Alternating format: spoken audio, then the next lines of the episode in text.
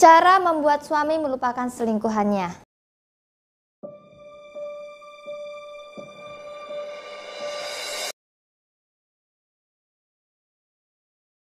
Assalamualaikum warahmatullahi wabarakatuh dan salam bahagia. Ketika suami selingkuh dan Anda sebagai istri masih bisa bertahan dan ingin agar rumah tangga bisa harmonis kembali, Anda adalah istri yang hebat. Anda adalah seorang wanita yang kuat. Seiring waktu berjalan, mungkin suami sudah mau untuk diajak bekerja sama membangun kembali rumah tangga bersama Anda. Namun, tentu itu bukanlah hal yang mudah. Butuh waktu untuk menghimpun kembali kepercayaan yang sudah pudar. Bisa saja sewaktu-waktu suami ingat kembali selingkuhannya dan bisa juga sewaktu-waktu ia pergi kembali kepada selingkuhannya. Ketika seseorang sudah pernah berselingkuh, biasanya orang tersebut mengalami kesulitan untuk melupakan selingkuhannya. Nah, Agar ia tidak lagi ingat selingkuhannya, pada video kali ini saya akan share bagaimana cara membantu suami untuk melupakan selingkuhannya.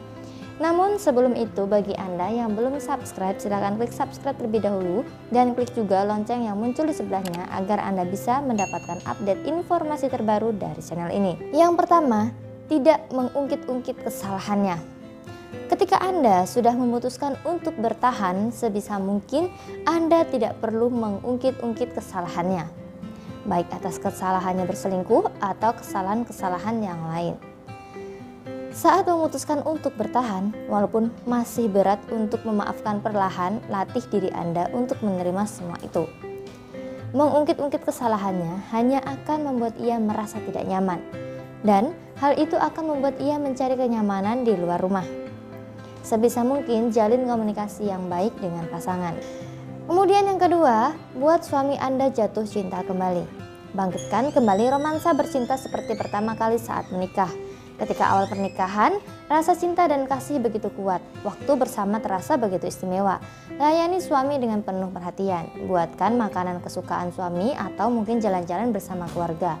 Bisa membuat suasana rumah tangga segar kembali. Dan yang ketiga, susun kembali rencana masa depan.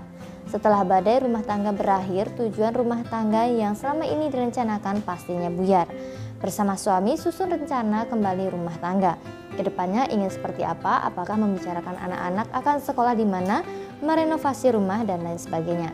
Demikian video kali ini, semoga bermanfaat dan sampai jumpa lagi di video selanjutnya. Terima kasih, wassalamualaikum warahmatullahi wabarakatuh, dan salam bahagia.